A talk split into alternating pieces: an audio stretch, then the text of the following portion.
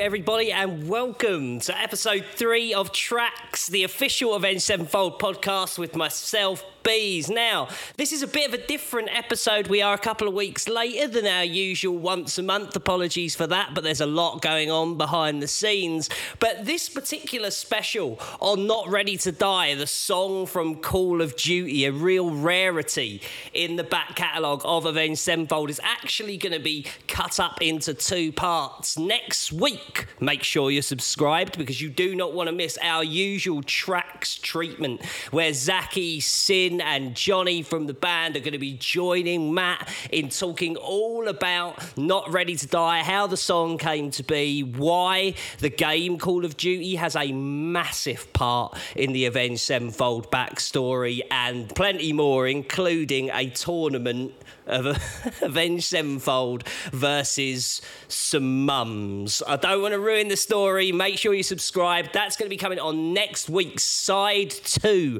Part 2 of this Not Ready to Die special, because in this very episode, you're going to be listening to my friend and yours, Mr. Matt Shadows from Avenged Sevenfold, and Mark Lamia. Now, Mark is the former studio head of Treyarch. He is, when it comes to all things Call of Duty, one of the founders who created and developed that franchise. We are going to be chatting things out, but I'll talk about that in a little bit. First up, another reason to make sure you subscribe. The next episode is going to be on Roman Sky from the stage, so get psyched about that. There is, of course, a 1 of 1 NFT artwork given away to one of our Death Bat Club skulls holders. There will, of course, be a shirt available for a limited amount of time that is exclusively about Not Ready to Die. Keep it locked on a7xworld.com for that. Now, get ready for what is an incredibly inspiring chat with Matt Shadows from Avenged Sevenfold and Mark Lamia, who is the former studio head of Treyarch and, of course,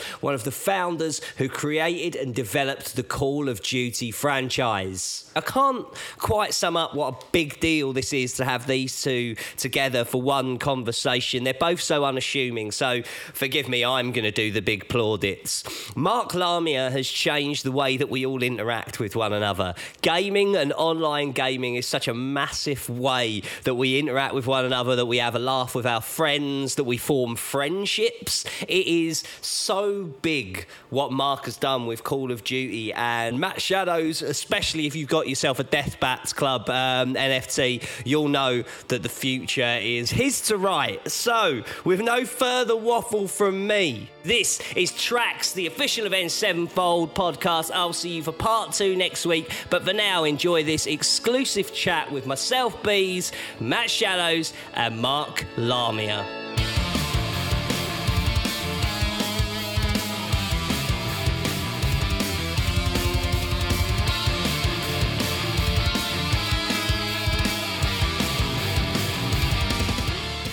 So, Matt, first up, before we swing over to Mr. Mark Lamia, I wanted to ask you, your favourite games and the games that you credit with making you a video game fan, before I ask Mark the same deal with music.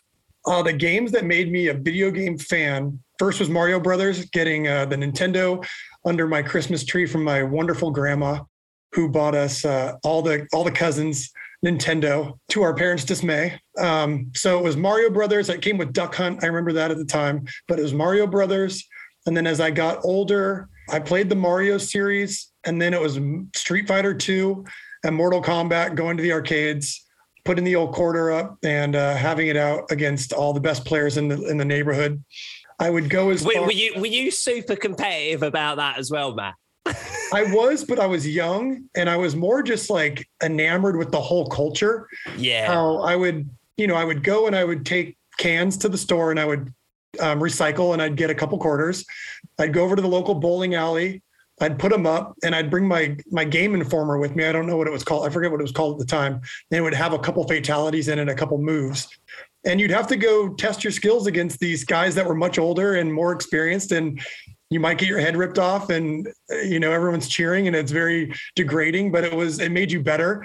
And it was like this social thing where you'd go to the arcade and watch these people do these fatalities or fight with Guile versus Ken or whatever it was in Street Fighter. And it was like this culture, and it was really, really seedy and cool. Something that doesn't really happen nowadays. I always think about those arcades when I'd roll up there when my parents didn't want me there, and just the things that would go on there. It was very, very cool. And then I had a resurgence with 007, James Bond. We would play every weekend. We'd go over to Val's house. Her parents would kind of go out to dinner, and all of our friends would play James Bond and compete. And we'd all call each other screen watchers, because at the time, you know, you could see all four squares on the screen. And it was very maddening when people knew where you were.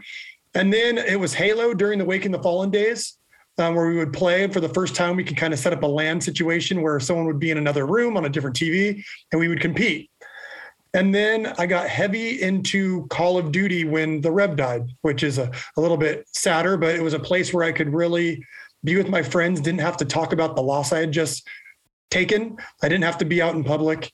And I immersed myself into Modern Warfare 2 at the time. And I became obsessed with my crew and my group of guys and became very competitive on a thing called Game Battles. And Call of Duty took over my life for many, many years after that. That's fucking great. I can't wait to get into how this all blends together. Mark, I wanted to ask you the same thing, but with music, because Matt's told me in our conversations that you are a diehard when it comes to our culture and rock and metal. Who were your bands that got you into that kind of thing, and some of your favourite bands in terms of, I've heard you've seen Rush about 6,432 times. Yeah, no, look, Rush is amazing, melodic yet complex, and just, you know, I'll miss seeing them live. But, you know, everything from classic rock to, you know, the Beatles, the Who, Stones. But I was pretty much, you know, in my youth, I was pretty much an 80s metalhead or hard rocker. So it was like Van Halen and GNR, and even more progressive stuff. Like, I was a huge Queensryche fan. I still am. Ozzy, Sabbath. It was like, you know, Zeppelin, of course. And anyways, the list goes on and on. Matt and I have gone and seen a lot of concerts together, actually. Scorpions, AC/DC, Queensryche. And I was even in a metal band myself in college for just a little while. What was the name of your band, Mark? We got to know this. Red Rum. Hell. You could see us live on Del Playa, you know, on any given weekend back in probably 1988 or 89 or something like that. Shout out The Shining in Room 237. Amazing. that's fucking great. But yeah, I could never keep my myself away from the vocals. So I got to do the stand-in on and do vocals for War Pigs, which, you know, that was good. Holy shit. So how did getting into making games come about? Because, like, obviously through our episodes on TRAX so far, like, we got how the Sevenfold lads were into sports and all these sorts of things, but then it came to being in a band. Getting into gaming, was there something that made you, as a younger man, kind of go, I want to do more than just play games? Was there a transitional moment like that? Yeah, there was. It was me saying I didn't want to be a lawyer after going to law school for 3 years, and sitting in a library studying for the California bar exam instead of studying, which is unfortunately fairly common for me. I'm easily distracted, especially when I get bored. And I pick up this magazine called Computer Gaming World, which doesn't exist anymore. And on the cover of it is just this bitchin' MechWarrior 2, like just this mech coming out of like bursting flames and stuff like that. And I remember picking up that magazine and just being like so happy, because I played the original MechWarrior back in college, and it was one of my favorite games. And I was just so happy. And I was like, God, you know what? I've been in computers. I actually worked at the computer lab at Santa Barbara. I'd I'd actually woven games into courses for political science, an upper division course. I was able to actually weave SimCity into a course for an instructor who was happy to have somebody who knew something about video games. I was like, yeah, it's a total simulation. Like, you plan it and stuff happens if you don't plan your cities right and everything. Anyway, so I was doing all this kind of stuff, right? And I went to law school and spent 3 years and studied for the bar exam. And I was just like, I don't want to be a lawyer. I really don't. But I'll be a lawyer if I have to. I'm not a, you know, I want to make sure I can provide. And I did all that work and spent a ton of money at school and whatever. But anyway, so I go home. I'm like, to my wife, I'm like, I got it. I'm going to make video games. And she's just like, okay, I know you're upstairs playing Doom and Dark Forces and a bunch of other games back in the day. She's like, but you don't know anything about making games and you don't know how to program and all this stuff. And I'm like, I don't care. I'll just go figure it. I'll figure it out. I want to be this happy every day. I want to be this happy every day. So I answered an ad from Activision, I guess it's about 27 years ago now. And they were looking for people with JDs or MBAs to help them produce games. And I was like, I just fell out of my chair. I was like, I didn't know anybody in the industry. I didn't know any lawyers for that matter. I was the first person to go to some kind of graduate school. And I was like, give me any job you've got. I don't really care. I'm just going to treat it as a learning experience. Like, I'm still going to school and I'm going to get this small stipend, you know, because my friends were all getting, you know, lawyer jobs and talking about the money they were going to make and how, you know, all that. And I was like, yeah, that's fine. I'll do all that later. And I just took an entry-level job burning CDs in 1995 with a law degree. It was the lowest job in production. We started something called the burn room, which is effectively the mailroom for game development. And I just took the job because I was like, well, whatever. I don't really care. I'm going to learn. And that's exactly what I did. I just was there all the time learning from people and just saying, what can I do, even to directors and producers that, you know, were making games at the time. And I just say, hey, how can I help you? You know, and they're just like, who's this guy who's kind of walking around? It was like, you know, it was a guy who was, you know, ridiculously in debt and freaked out that he just took an entry level job. And how the hell was I going to, you know, even pay off my student loans, so to speak. But anyways, I was also just into it. It was super exciting. So that's it. I just took the job. And fortunately, the industry was small in 1995, much smaller, very small. And, we didn't know that it was going to grow into what it grew into, but I was fortunate enough to kind of grow with it and have opportunity and stuff like that. I think that's such a massive lesson for anyone that's out there listening with any kind of dream, is you can just do it. It's not about thinking, I'd like to do that. It's about actioning it and just deciding to put everything down and to knuckle down and to fly into something, especially if it's something that you can see enjoyment in and that you can believe in the future. Yeah, especially if you're a young person without, you know, a ton of responsibilities, whether it's kids or a house or mortgage and stuff like that. It's like, you know, if you have a passion and you want to kind of go for it, you'd be surprised. It's like, you're going to kick ass at your passion. So whether it's music or games or sports or anything, you know, podcasting, it doesn't matter what it is. It's like, if you're passionate about it, you're going to just do it a lot, and you're going to get better at it, and you're going to enjoy it along the way. It's also important to know what you don't like. So it's okay. If you pick the wrong path, don't be paralyzed, man. That's as important as knowing where you want to go when you're young is where you don't want to go or what you don't want to do.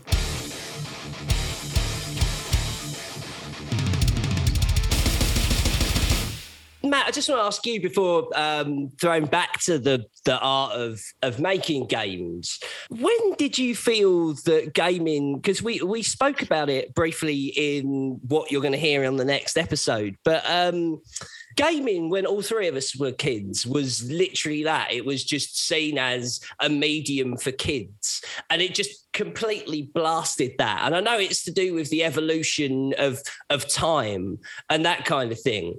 But was there a period where you felt like gaming, actually for both of you this question, did you feel like there was a period where gaming stopped becoming that? Because now, I mean, video gaming is for everybody, be it Candy Crush for the elderly to like me running around on Ghost of Tsushima.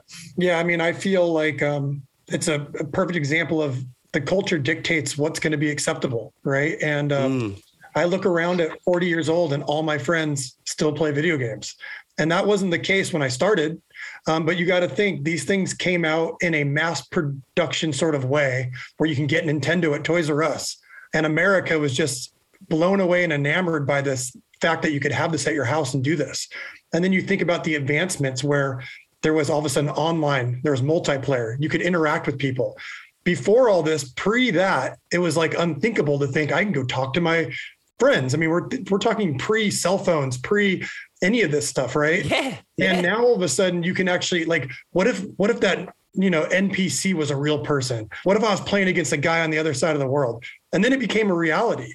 And when you have these very compelling, almost like AAA movie-esque stories and things that you can immerse yourself in, and you have this competitive aspect to it, and you have the action adventure aspect where you kind of take on a role of a character and you build your character up and you identify with them. All these different aspects, I think, touch deeply on a human level. And for people my age, we understood that and we accepted it. And that's why we never let it go. And it will never be let go again. My generation is the generation, or maybe the generation after mine, was a generation where competitive gaming and $1 million Fortnite players came into existence. Yeah, man. The industry keeps evolving into this thing where there's an emotional attachment to games. There's an emotional connection and connective tissue to how we all interact with each other through games and through storytelling. And it's just another very well done medium that I can't imagine ever going away. And to be fair, my parents never had that experience. They didn't get to experience Mario. They didn't get to experience Halo or Call of Duty. They didn't get to experience any of that. So they don't know, but I know, and I know that it's not going away. And I look around now and everyone I know that used to play games still plays games. Yeah. It's funny. They don't have those kind of things. Like I remember like how I spent seeing in the year 2000 on New Year's Eve was me and my mate playing a WrestleMania game endlessly until we beat The Undertaker. And the room went off like England had just won the World Cup when that 3 count finally came. And they don't have that kind of level of experience. So it's a really good point. I'd never kind of put two and two together in that manner. But like Mark, you mentioned Doom as well to kind of bring this into that, like both of those kind of cultures coming in. I remember games like that and Duke Nukem having real crossover into like imagery that works with metal and those kind of things. Did you feel when you were starting to develop games and things like that, being part of that culture, being in an 80s metal band, and I'm sure still like loving loads of rock music as you started working in Activision, did you feel that influence in your gaming? Because of course where we're going later on with Not Ready to Die and with Call of Duty is with zombies and that kind of thing, it's very like metal imagery. Did you feel those two worlds kind of coalescing during your time of developing games pre Call of Duty? Yeah, I did. I mean, we had, I think from a pop culture perspective, I think it was when Tony Hawk hit and you had incredible soundtracks going into that game and just the kind of music, everything from rock to punk to just, you know, and Tony Hawk was one, in my opinion, one of the first sort of household name games, you know, it that one and then Guitar Hero and of course Call of Duty and Halo would become and a number of other games as well. But Tony penetrated, you know, pop culture in a way that, you know, I think was incredible at the time. And I was there. I wasn't working on it. I knew the team that was working on it. And I was just like, that's amazing that. And that was when it also struck me that like this thing is just getting so big now.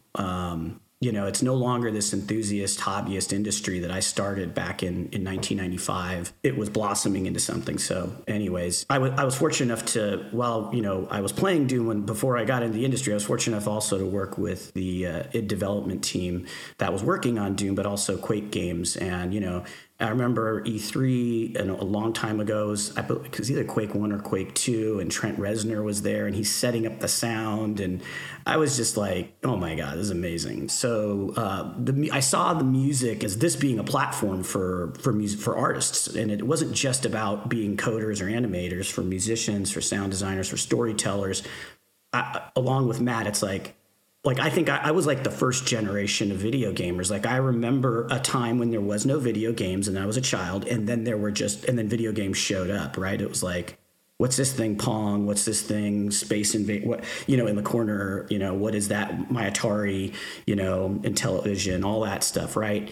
I kind of grew with it. But again, it was still enthusiast hobbyists. I think it's actually Matt's generation that around that time that I recognized. Look at me talking about you like you're like a youngster and I'm an old person. It's around Matt's generation. No, it probably was, another 10 or 15 years later where it penetrated culture. And I think Matt nailed it. It's the social aspect of it that binds you together in a way that, because my favorite times growing up were playing multiplayer with my friends sitting next to me.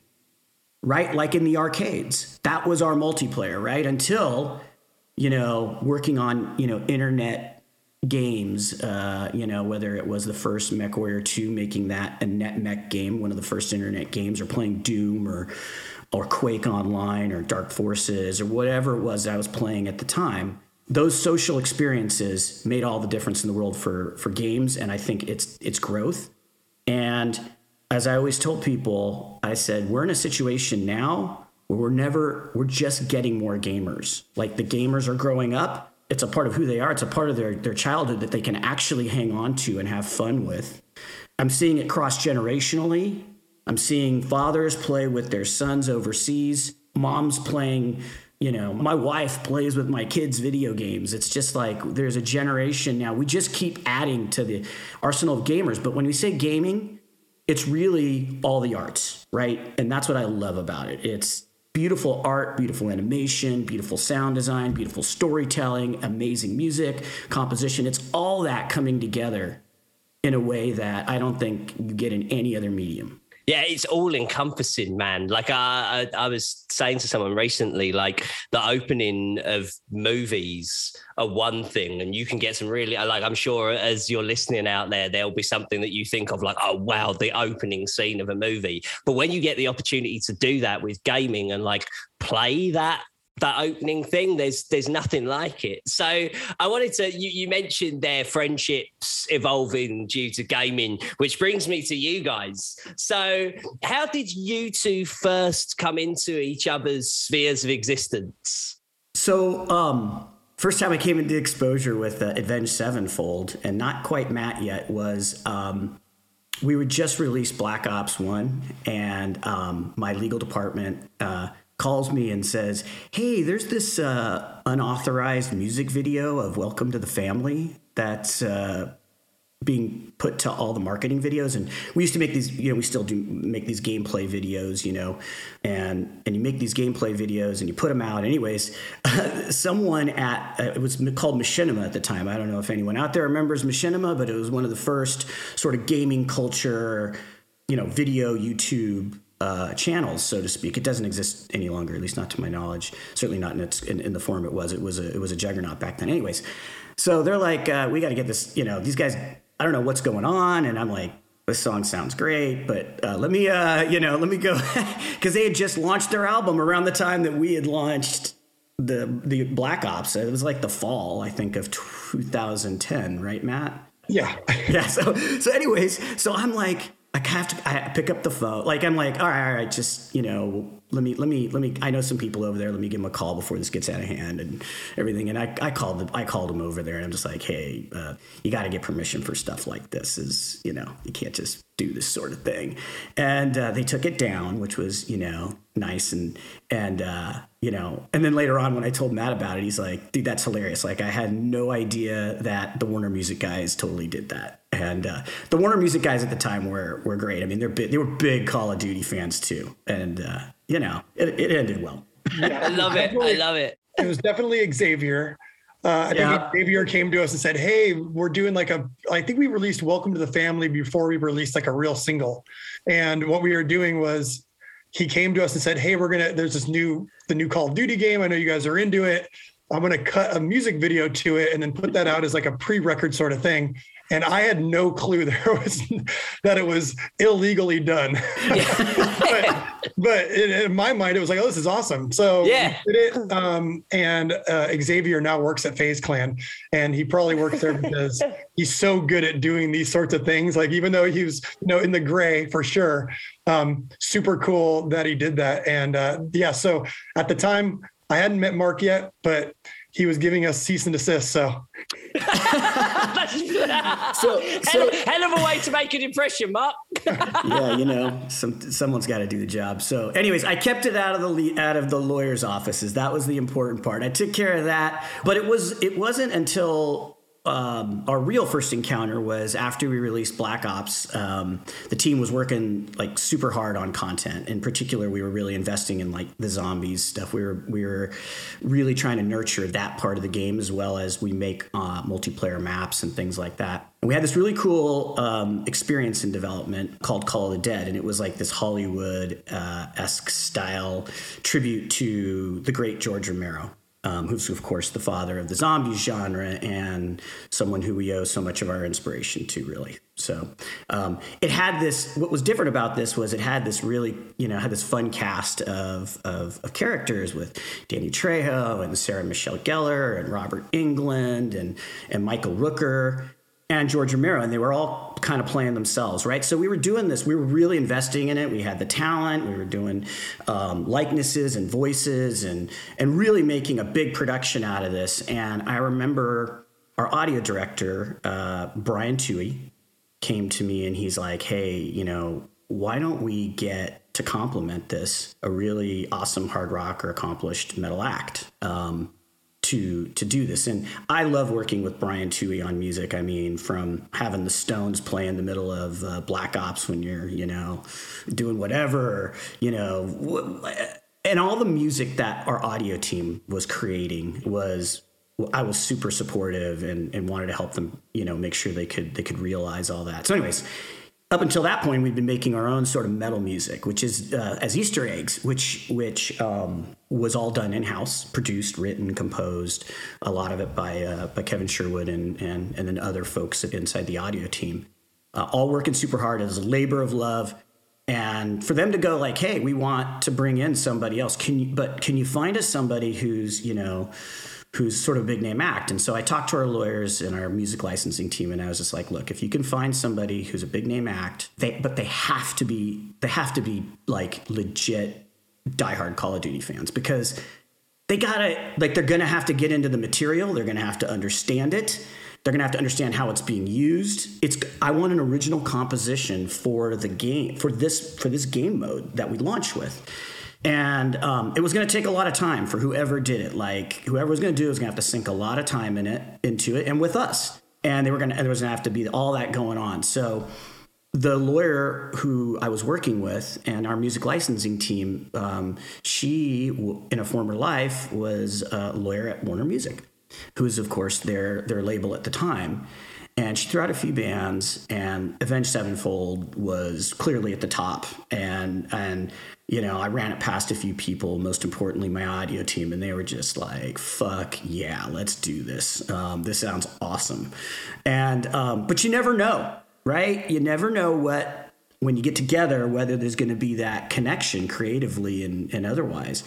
And I'm happy to report that it was really something. Matt came in, and he came in with some management and some folks from Warner's, good, all of them good folks. But Matt invested his time up front with us and I introduced him to the team and the people who were making the mode. And he was curious in all the best ways. He really wanted to understand the creative behind it, but also how we were doing it. He was just curious in a way that I think everyone should be, that I still was with my team, since they would quite frequently do things that would just completely blow me away, and I'd be like, how'd you do that?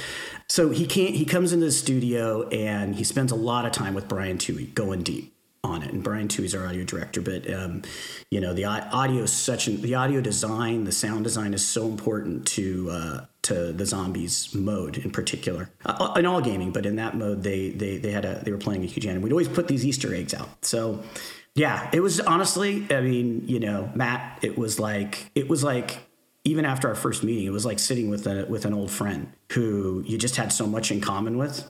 And there was like this mutual respect between, you know, his artistry and what we were making. And he totally was genuinely interested and into what we were doing. And it was, you know, kind of the rest was history with that.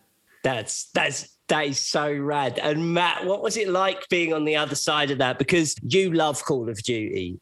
Like when we were talking earlier about the difference in games when they were just something that you would buy and play, like it's become an entire lifestyle for people. And Call of Duty was such a big part of your lifestyle at that time.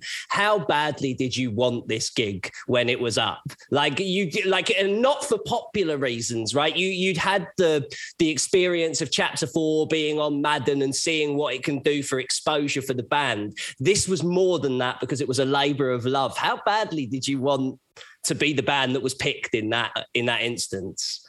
We wanted it bad because if you think about it, and we've still done this to this day, we've never done a original song for anything, whether it's a movie or a video game. Call of Duty was the first time that we broke our rule where it was, you know, we're going to do an original song. Before, you could license the songs out. Cool, they're done. But we really want to focus on albums. We really want to keep our, you know, the pieces of work that we do really concise and like very obvious. These are the records. But with Call of Duty, there was something about being a super fan. And by super fan, I mean, I knew every alleyway, every nade over a building, every single damage point, every single gun, every single Game Battles night that I'd spent for the last, you know, 2 Call of Duties playing with my boys, which kind of replaced basketball in a way, right? Where that was my competitive thing. At night, I was going to play 6 hours of Game Battles, and it was going to be Black Ops. To be able to participate. And also we were playing zombies, right? And zombies is a long round. That's like the whole night is going to be taken up. You're going to play all night until somebody's Xbox crashes or you just have to give up. Yeah. And it was one of those things where I was so deeply ingrained in the culture of it that even like the start of the map, when it goes, I just wanted to do those. I was like, let us just do those bumpers. Like we wanted to do. Which we did eventually, right? Yeah, we did eventually. Yeah. To know the culture and to know that to be killing zombies horde after horde and understand what kind of music needs to happen with that. It's not a traditional song. It's not a song that can be just kind of put together and not seeing the visuals. Like this is a song that has to go places and has to drive you. It has to be adrenaline. There has to be all sorts of things. And so I felt like we were just the band to do it, right? Like I understand what this needs. This needs to be long because no one wants a song that you have to get to a certain level just to open the song up and hit the rocks. And no one wants to put a 3-minute song. You want 7 or 8 minutes of like madness, right? And so there was all these aspects that I thought that we probably understood better than anyone else. So yeah, we wanted it. We just wanted it bad. Yeah, I can so see the point of that as well. Because when you look at Not Ready to Die, actually, Mark, I'd like to ask you this. The thing that showed that there was just no bands that could have done this the way that you did was when you put Damned in there, the orchestration of that and putting it and incorporating it and making it Sevenfold. As long as you're mine. When you got that back, that must have been a kind of self high five of getting the right band at that point in time, because it becomes undeniable. Yeah, so yes is the short answer is yes. But you know, when you're bringing somebody into your creative, there's a ton of trust, right? And it was clear after that meeting that Matt and the team were just gonna, you know, they were gonna do what they needed to do. Then it was like what I would do for my team was like, what do you need? Like, can we get anything for you? Visuals or this, or how about he wanted a stem of the zombies theme that he of course wove into the track. So I just remember getting the track back. Like honestly, it was like they went away. They're professionals. They're awesome at what they do. They came back, and like Matt said, it's like, holy shit, what is this, like a 7.5-minute song? Like, it was epic. I was just like, and it has so many different parts.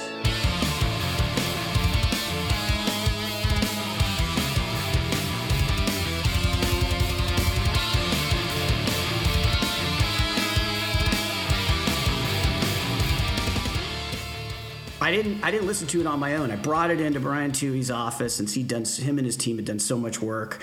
And I just remember sitting there with Brian, and I think it was Kevin Sherwood and maybe Chris Cowell, I think. And these are all people who just love audio design, love music, and love metal. So it was all good. So we get this thing, and we're just totally blown away. It's like, it's hard, it's aggressive, it's epic, it's progressive. It's like, it was definitely made for our zombies mode. I mean, there's parts of that where you are just, I would put it on and I would just start slaying zombies, like, because I'm, music to slay zombies by it was absolutely, and just the lyrics and like everything. It was just, we were completely blown away and, appreciative, and we were just like, wow, this is awesome.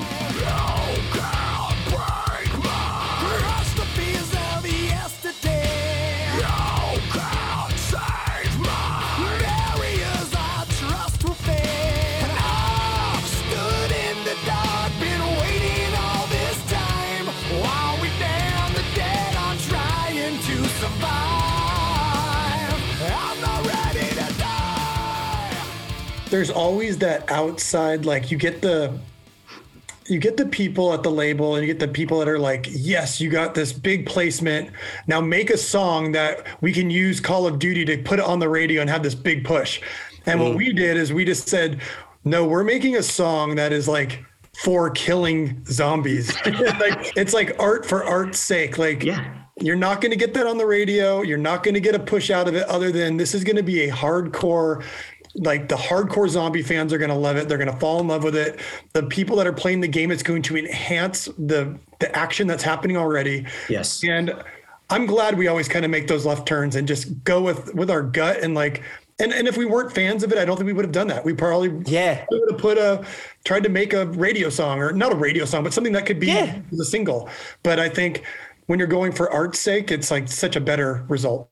Yeah, it's the Sevenfold way, man. It's literally what we found on TRAX is there's nothing that isn't done for artistic reasons. It's what I love about this, and like I've got to be honest, like I'm inspired by creativity on any level, and so it's brilliant to hear Mark talk about Sevenfold's creativity working within Call of Duty. What I wanted to ask you, Matt, is you and Mark are like really good friends, and Mark's, it's weird to say it with you sat here, Mark, but like Mark's like one of the most creative, like has done something that is so massive for our time as far as Call of Duty and what it's done for social interaction and all manner of shit, which is why when Mark suggests things for Sevenfold, you listen.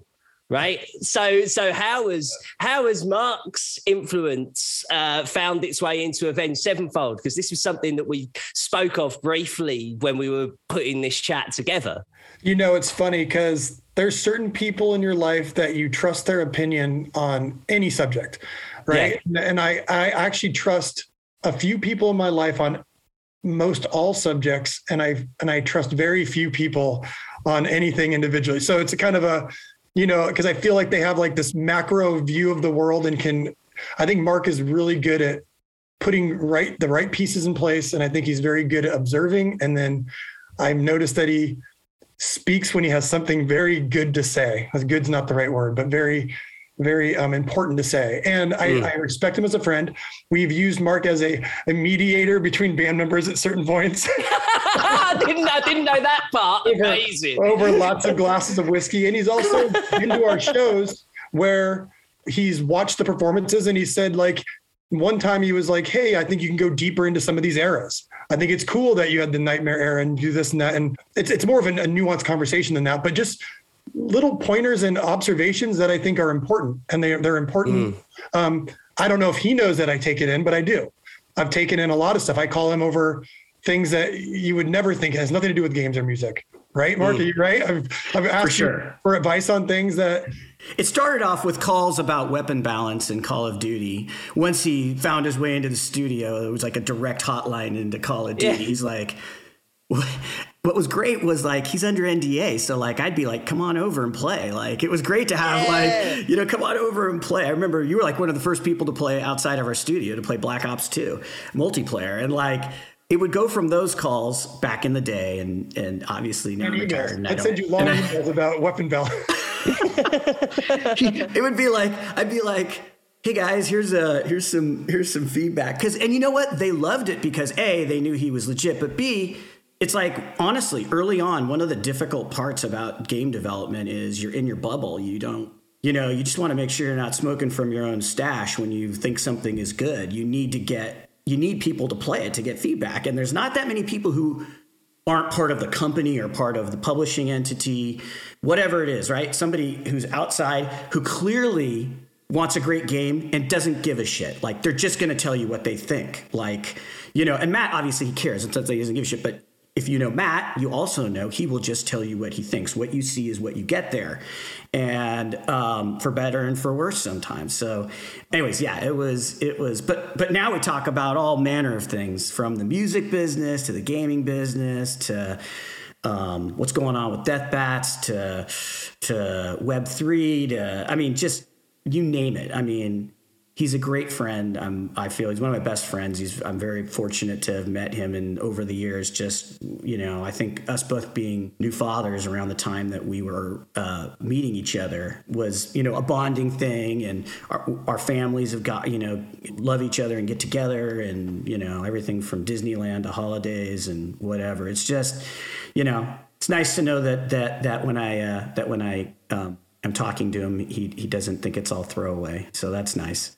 This is such a unique situation to have a conversation with the two of you. Mark, I just spoke about what I think Call of Duty has done. Matt, like, I think is in the process of changing how artists can work, how music can work, and the digital landscape. Like, this is a very unique situation to have two people that change shit on a, in my opinion, biblical level.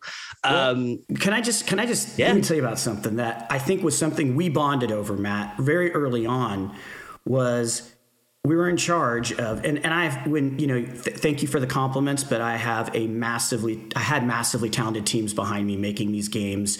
My job was honestly to clear the decks, make sure they had what they need, make sure they're performing at the best level possible. Like, I really saw that as my job, and then also connecting the dots, and then occasionally bulldozing through whatever was in our way, which is important, especially as these things get bigger and bigger. Of course. But one of the things that I think we had in common was we always talk about our fans loved what we did last.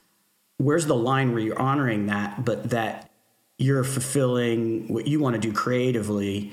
And I think when you're in that position, you have to be in that position to understand it, and you have to know. So at Treyarch, it was like we went from making Black Ops 1 to Black Ops 2, and if you were in those early Black Ops 2 greenlight meetings, they were like, yeah, so it's Cold War going from the 60s, and we're just going to maybe just, you know, do the 80s. And I'm like, yeah, and we're going to do the future, 2025, which is not even the future anymore. And half the stuff in there is, you know, go back and play the game. You'll see.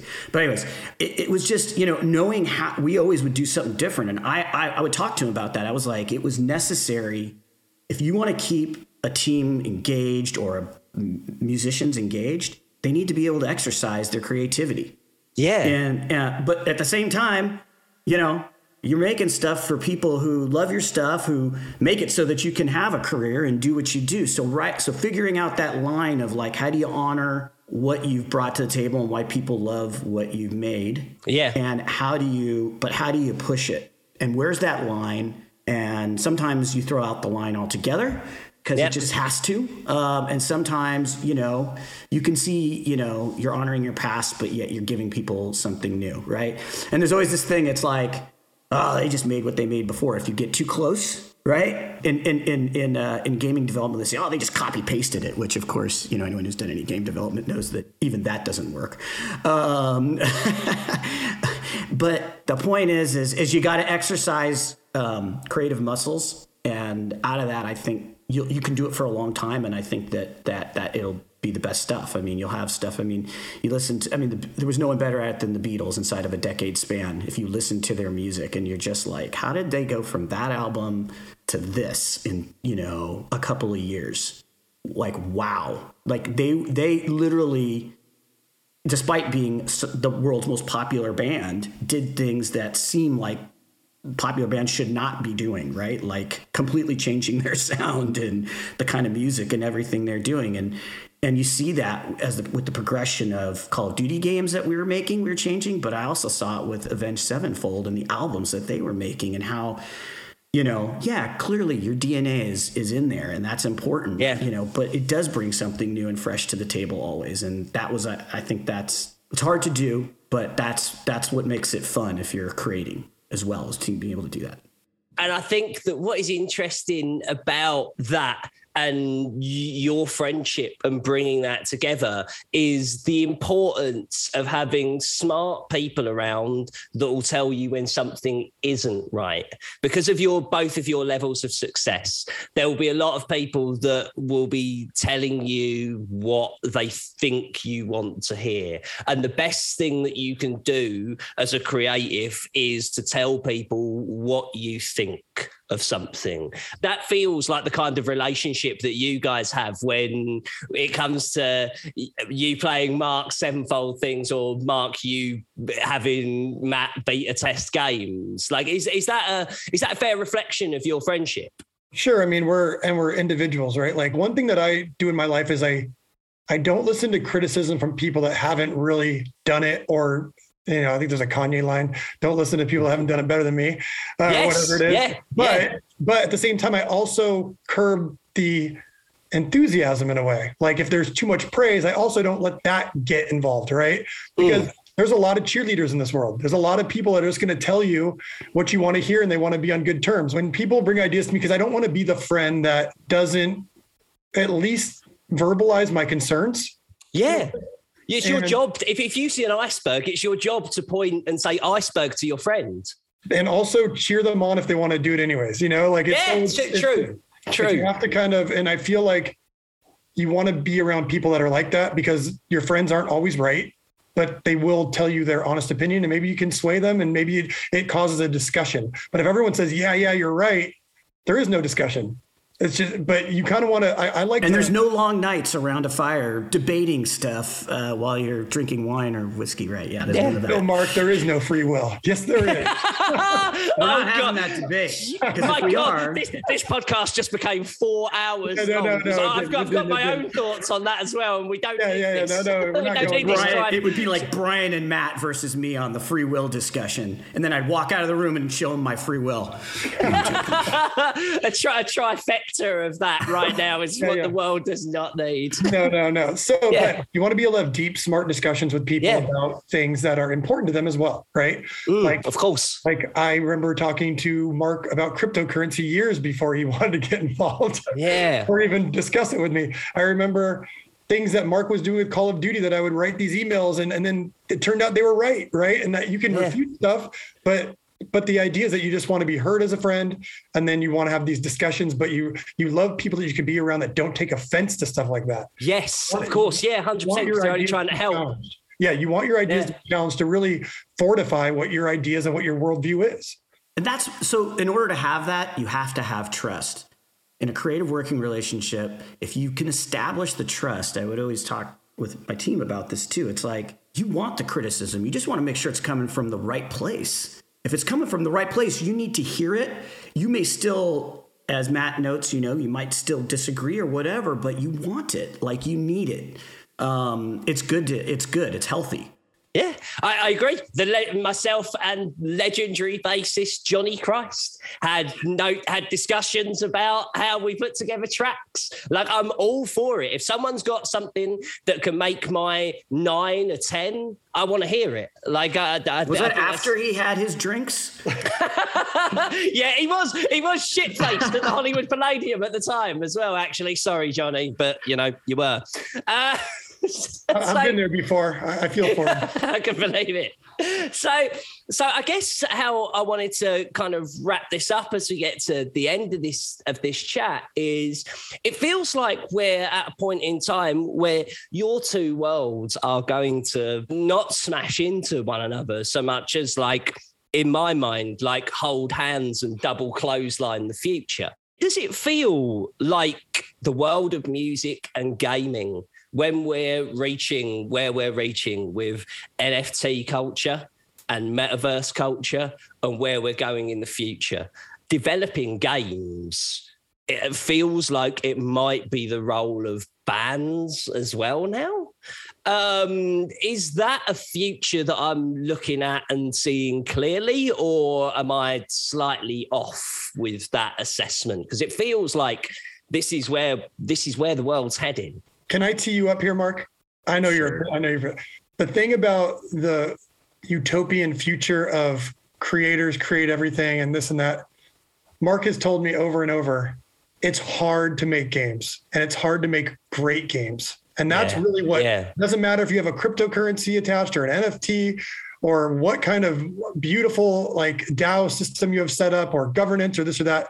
You need those people that are extremely talented to create great games. I'll leave it at that, Mark. Go ahead. And I know you have opinions on this. No, you did. What Matt said is what I say. It's like when people say like, oh God, Call of Duty and like, you know, you made it. And it's like, the first thing I'll say is like, yeah, you know what? I worked on it and I helped, but there was like hundreds of, now there's thousands, but hundreds of people who are super talented and super committed. And whenever Matt and I would look at something, it would always be like, okay, just show me the team. Like, I want to go straight to the team. Like, I'm down with the concept, or maybe the concept's okay, or we can, you know, make it great. I'm not saying concepts aren't important. They are, but it's like, it's all about execution. It's all about the team. It's literally how zombies came about, through their passion and their and everything else.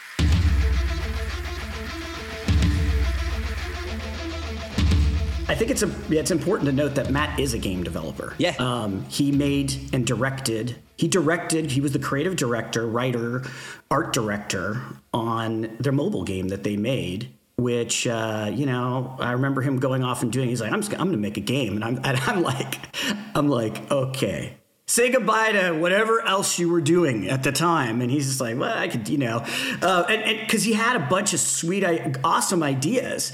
Right. But then like somebody's coding them and designing them and this, and it's not, you know, I won't talk for Matt, but I would talk to him on the same weekends and late nights that I was, you know, doing my gig back in the day. You know, he was suddenly doing game development work and real game development work. And they released a game that I know he put a ton of time into.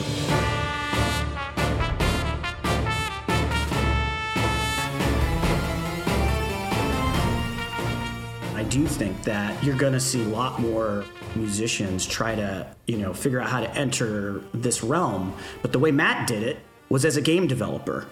Like, I mean, I know we worked together as musicians, but when he did the thing, he wasn't like, oh, here's my music for the game and here's my Death Bat art and some of the sketches of things that I thought about, and let the guy go do it and give him feedback and just executive produced it. No, that would be a lot of work and is important. But he decided he was going to do that and be the creative director on the project, which means every sprite, every pixel, every level, every sound effect went through him. And that is an insane level of commitment that I do not believe most musicians will want to, or even have the, you know, the experience or the skills to do it, unless they want to invest their time. I think they can. It's just a huge time investment. And so Matt parlayed all this work that he'd done playing games, work, quote unquote, right? Yeah. And then he got down to the quite a bit different business of making them. It's like, yes, at the end you get to play them, and along the way you do play test them, but you're mostly finding bugs and things like this. It's a lot of work, and he brought that experience to the table. Was happy, and he put the time in, and he learned, and he's a developer. Yeah. And Matt, just to close up on games and music, I totally take what Mark's just said and completely agree with it, in that I think there's sometimes bands like have an idea of like, oh, we'll do a game or we'll do a whatever. And it's just kind of like, like just to tick a box, rather than like the Sevenfold way, which is if we're going to do something, it has to be of a high standard. High standard's one word, but I think it's just got to be passion. It's got to be passion, right? Yeah, of course. It's going to be a 10 out of 10. Doesn't mean anything other than, you know, if you want to do it and you want to represent yourself or your art in a way, then you have to be for every step of the way. You can't have somebody doing level design and someone doing art that isn't immersed in your culture. The same way Mark wouldn't let, you know, some random band waltz into Call of Duty and just put a song in there. Yeah. It's, every single aspect has to be dealt with on a level that, you know, like it's like it's your baby, and everything from our game, our mobile game, which was an incredible learning experience. But one thing that it taught me is that now that we're in Web3, everyone that promises games, I know most of it's bullshit because it's really hard. And so, you know, and then everything from that to Deathbats Club, right? Where you spend a year cutting your teeth, learning about these things. And then you start seeing an avenue, and you start seeing holes in the equation. And you try to fill those, and you try to fill in the gaps and make it the best it can be. Does that mean that we know every great idea or what's coming around every corner? No, but we do know that we want to keep things as personal and as close to our hearts as possible if it's going to represent us. I gotta say, like, I hope you've enjoyed listening to this as much as I've enjoyed this conversation, because it's so cool to just hear what is important about creating on a show that is about the music that has been created by Avenged Sevenfold. There are so many lines and avenues for creativity, and it's been so rad to spend an hour having this conversation with the two of you. Mark, especially, thank you so much for your time. I know you don't do much in the way of chatting and interviews, so it's a real pleasure to have you on the show. And Matt, I'll see you on the next episode, where we start discussing all things specifically Not Ready to Die. I'm not ready to die.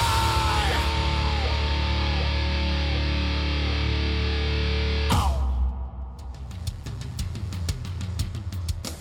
That is it for part one of our Not Ready to Die special here on TRAX. Thanks again to Mark Lamia for joining us. Of course, Call of Duty, Modern Warfare 2. New details are all out there. Go and check it out. But thanks again to Mark for joining us. Matt, Sin, Johnny, Zaki, all going to be back on part two of our Not Ready to Die special, so make sure you subscribe for that. And of course, another reason to subscribe is that episode 4 is going to be on Roman Sky from the stage. Go to a7xworld.com. Go and get the Not Ready to Die t-shirt. It's only going to be available for a very short period of time. And of course, the one of one NFT going to be being given away. If you are a Death Bats Club holder, go and check out the DBC Discord, and there will be more details about that. I will see you next week. I've been Bees. This has been TRAX, the official Avenged Sevenfold podcast. See you next week.